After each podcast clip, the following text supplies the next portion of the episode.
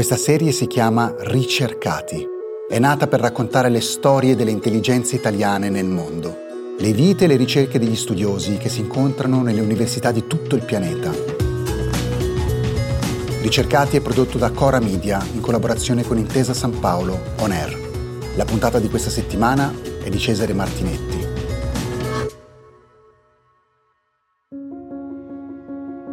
La puntata di oggi dei ricercati è particolare e originale perché non abbiamo mai fatto una coppia di ricercati, ma li abbiamo trovati insieme e così insieme ascoltiamo la loro storia che è originale proprio perché si tratta di due percorsi che si sono incrociati, intersecati, uniti sia nell'aspetto di vita naturalmente importante per loro, nell'aspetto di avventura di ricercatori e nell'aspetto anche scientifico perché Ilaria e Simone Marchesi che sono qui qui con noi oggi sono due studiosi di letteratura classica e italiana dell'epoca di Dante, così entriamo subito nel vivo, e nell'epoca classica per quel che riguarda Ilaria, e come dire, sono Dante e Virgilio in un certo senso che si sono incontrati.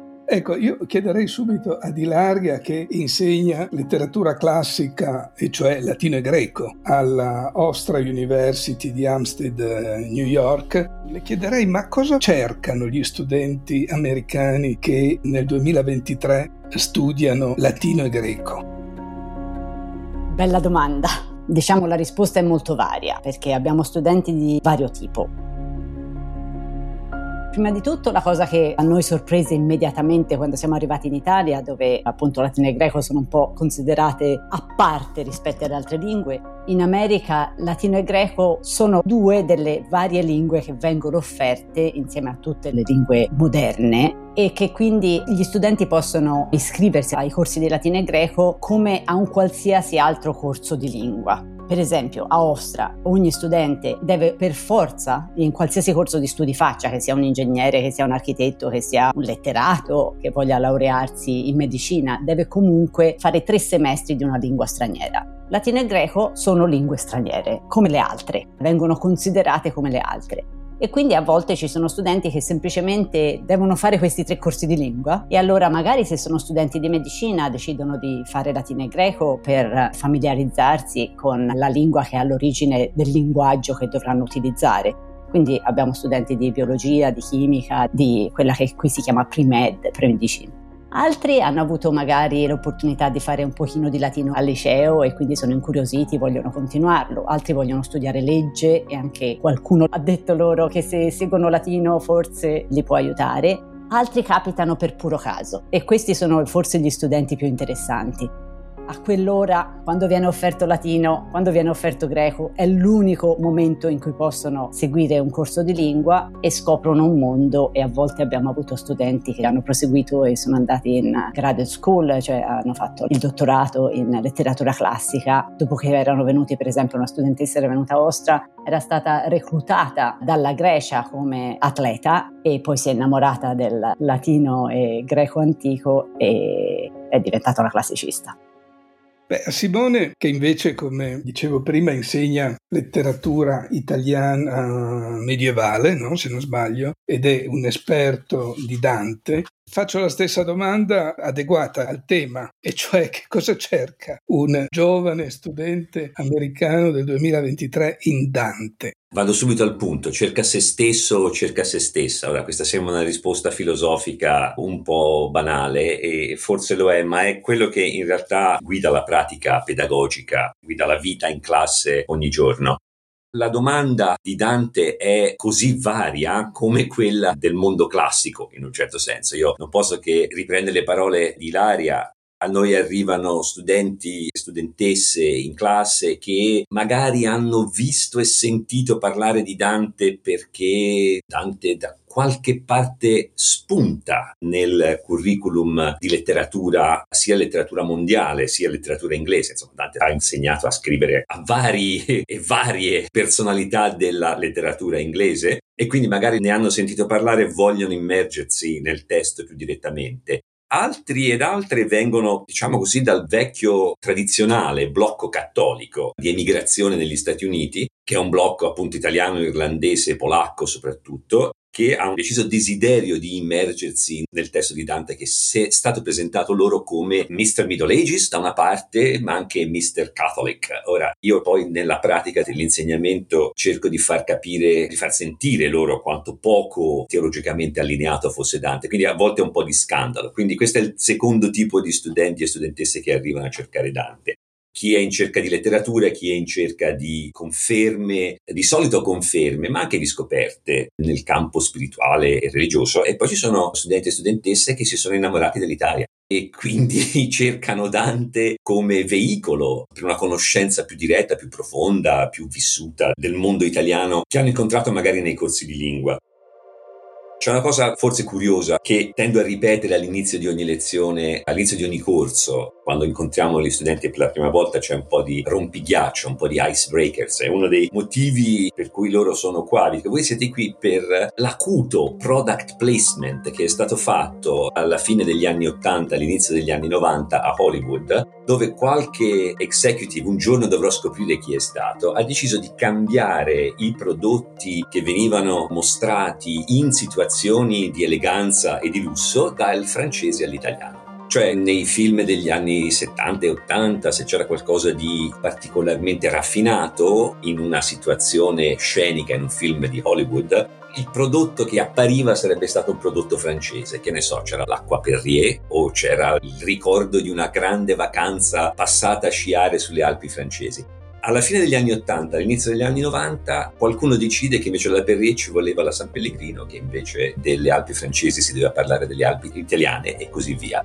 E quindi in qualche modo studenti e studentesse che arrivano innamorati dell'Italia e dell'italiano sono anche parte di questa onda di ridefinizione dell'italianità negli Stati Uniti come un'identità non marginale ma di elite e di, e di lusso e di prestigio. Ecco Ilaria, prima rispondendo alla domanda su chi studia latino e greco negli Stati Uniti hai dato una risposta molto da linguista, insomma si studiano latino e greco come due lingue, come potrebbero essere forse anche delle lingue attuali. Ecco, io volevo chiederti questo. In fondo il latino e il greco più il latino erano duemila anni fa l'equivalente dell'inglese, cioè forse la lingua globale o la lingua con cui ci si poteva intendere, diciamo perlomeno nell'Europa. Ecco, no? Gli Stati Uniti non c'erano ancora, ma in Europa sì.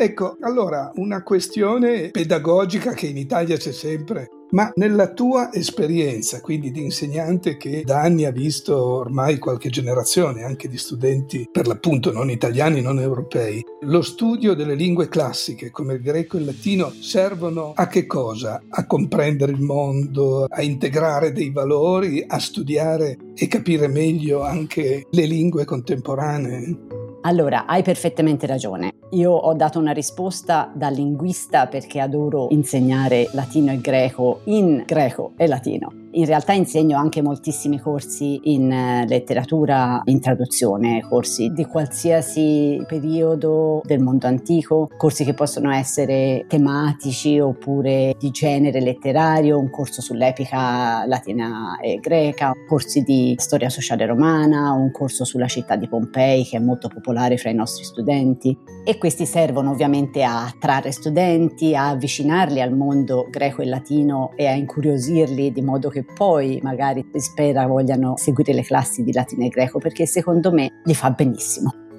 A studenti specialmente in America dove c'è poca attenzione allo studio e alla comprensione della loro lingua, alle elementari, medie e liceo è un sistema di insegnamento molto diverso dal nostro, da quello a cui siamo abituati in Italia. Quando arrivano nelle nostre classi di latino e greco cominciano a riflettere su come funziona una lingua e questo secondo me li aiuta proprio come a formarsi, li ferma, li fa riflettere proprio, li aiuta a pensare, a pensare in maniera diversa a quello che dicono e allo stesso tempo a pensare in maniera diversa perché se pensi male parli male o parli male se pensi male. Si aiutano a vicenda il pensiero e la parola e quindi questa riflessione sulla lingua secondo me è molto importante per la loro formazione.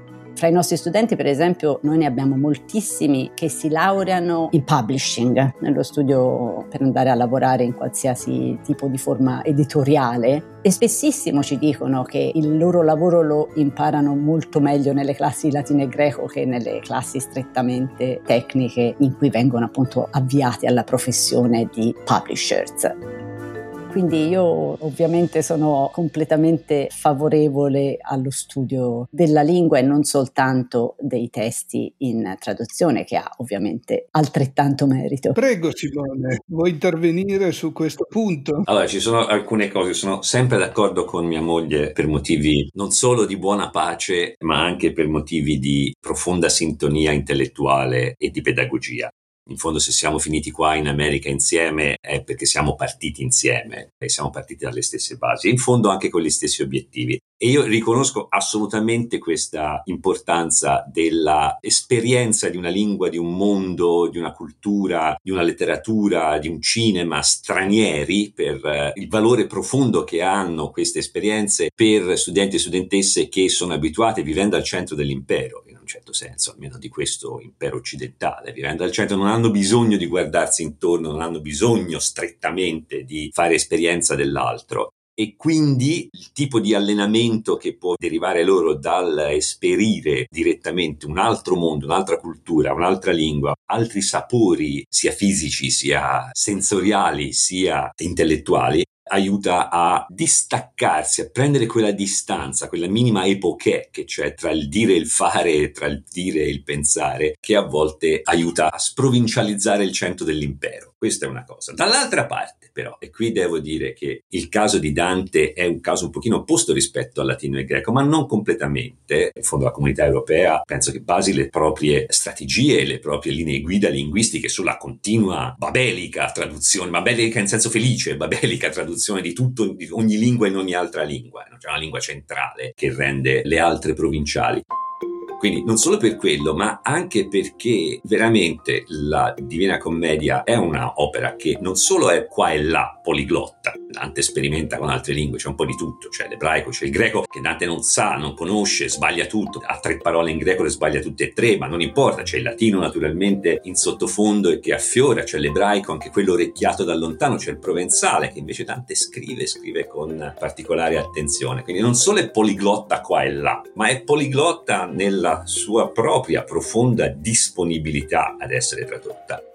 Veramente Dante vuole scrivere per tutti, quando dice nel mezzo del cammin di nostra vita, non vuol dire solo la mia, di la vita di tutti. Quindi da una parte Dante sa che il suo testo scritto in una lingua completamente provinciale non ha la possibilità, non avrebbe teoricamente la possibilità di raggiungere il pubblico vasto che avrebbe avuto se avesse scritto in latino. Petrarca una generazione dopo decide di scrivere la sua grande opera in latino, l'Africa, che nessuno legge più ha vinto Dante, non ha vinto Petrarca in questa cosa. Se Petrarca è ancora vivo è per la roba che aveva scritto in le sue rerum vulgarium fragmenta, le sue, le sue robette, le sue cosettine in vernacolo. Ma Dante sa anche che il latino come lingua in quel momento comune e universale non ha la stessa possibilità di parlare della realtà e di parlare della realtà vissuta personalmente da lettori e lettrici con la stessa forza che avrebbe il vernacolo. E allora preso nel paradosso di scrivere un'opera universale universale in una lingua particolarissima, in un dialetto in un certo senso, ora dialetto detto in, un idioletto.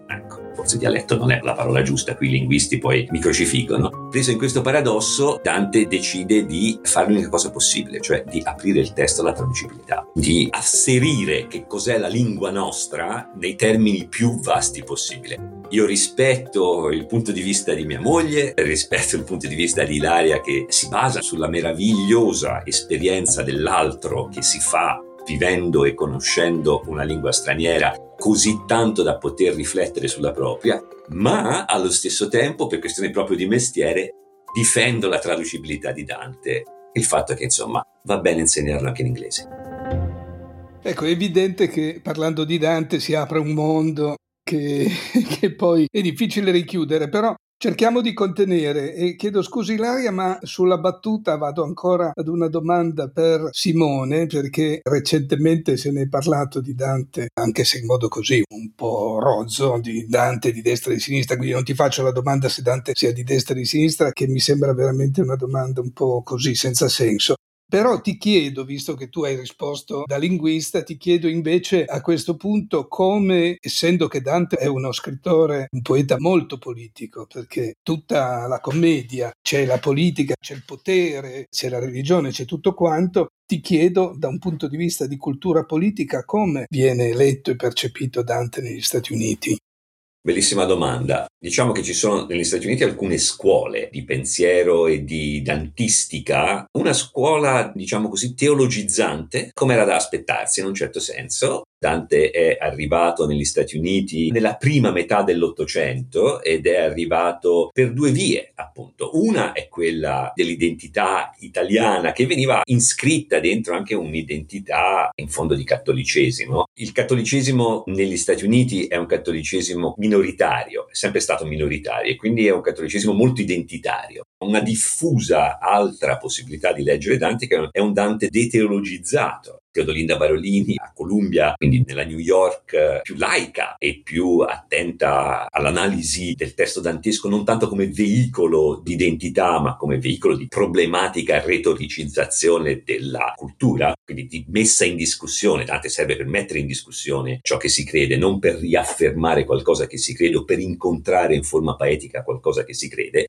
Ha fatto appunto del deteologizzare Dante in senso proprio tecnico uno dei punti forti della sua scholarship, della sua carriera intellettuale e la sua produzione intellettuale. Quindi ci sono questi due modi di vedere Dante e di affrontarlo. Ciascun modo porta con sé naturalmente una serie di scelte politiche, una serie di scelte di orientamento su temi forti questo secondo me è un po' la scelta da fare quando si arriva a incontrare il testo di Dante. Non tanto destra o sinistra che non ha senso, non più Guelfi o Ghibellini perché anche quello non ha più senso. Mia moglie e io scherziamo sempre che veniamo da due famiglie così diverse, che la mia è Ghibellina e la sua è Guelfa. Ancora dopo 700 anni queste cose per gli italiani e le italiane magari hanno ancora senso non è quello il tipo di scelta che Dante chiede di fare dal punto di vista politico, o meno negli Stati Uniti, è una scelta più di impegno largo, vasto nell'organismo democratico del paese, oppure piccolo e più attento alla realtà locale delle diverse confessioni. Ecco, forse questa è la scelta.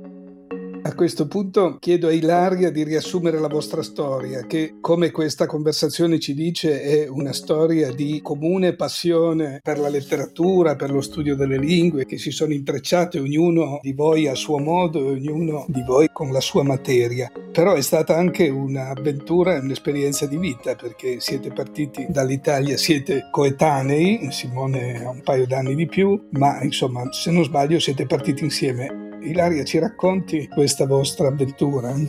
Assolutamente sì, è stata un'avventura. Mio padre dopo 27 anni ancora pensa che stiamo facendo un'esperienza all'estero.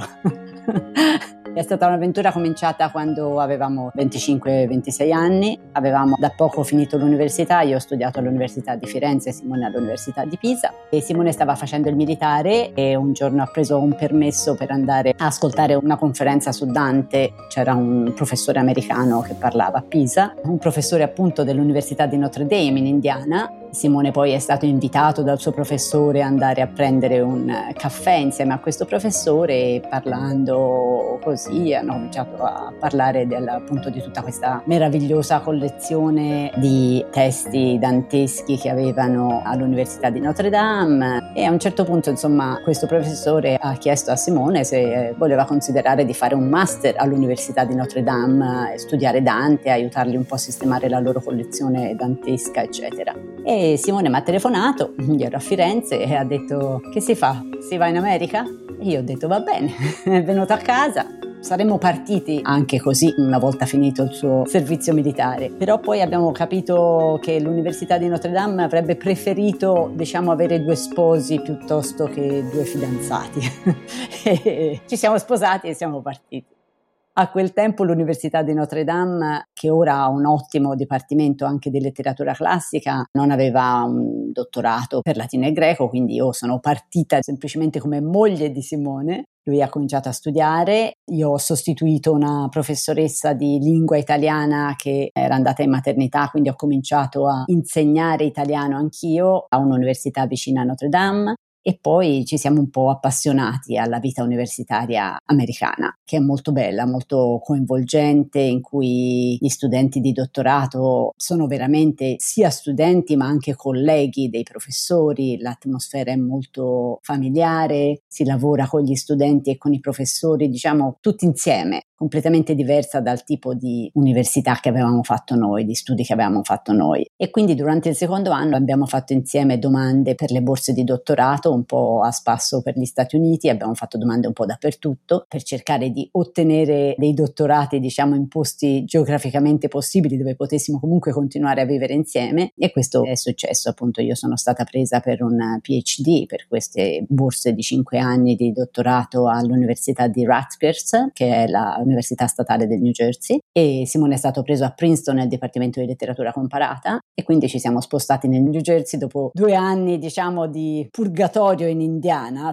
Pensavamo di stare cinque anni e poi tornare in Italia e poi durante il nostro ultimo anno di dottorato ci hanno offerto cattedre a entrambi, a me a Hofstra University, Simone prima a Sarah Lawrence College che è un liberal art college a nord di Manhattan e poi dopo l'anno successivo a Princeton e quindi siamo rimasti diciamo nel New Jersey. Io insegno a Hofstra University che è a Long Island per cui il mio commuting, il mio pendolarismo dura sette ore praticamente praticamente quando vado tre ore e mezzo a andare, tre ore e mezzo a tornare, ma abbiamo deciso di vivere a Princeton, abbiamo deciso di vivere dove c'è la biblioteca migliore. Durante questo commuting hai tempo di ascoltare dei podcast, che effettivamente è un mezzo da commuting. Assolutamente, assolutamente. Infatti spesso li ascolto, ho tutta la collezione di podcast in latino L'avventura, il caso e la, però la voglia di mettersi in gioco è, come in tutte le storie dei nostri ricercati, è direi la componente fondamentale di queste avventure all'estero. Grazie a Ilaria e Simone e alla prossima settimana con una nuova puntata dei ricercati. Grazie mille. Grazie a voi dell'ospitalità. Ricercati, storie dei cervelli italiani nel mondo è un podcast di Silvia Bencivelli, Mario Calabresi, Paolo Giordano, Cesare Martinetti e Francesca Milano. Prodotto da Cora Media e realizzato in collaborazione con Intesa San Paolo On Air. La cura editoriale è di Francesca Milano. Il coordinamento è di Cesare Martinetti. La producer è Monica De Benedictis. La sound designer è Lucrezia Marcelli.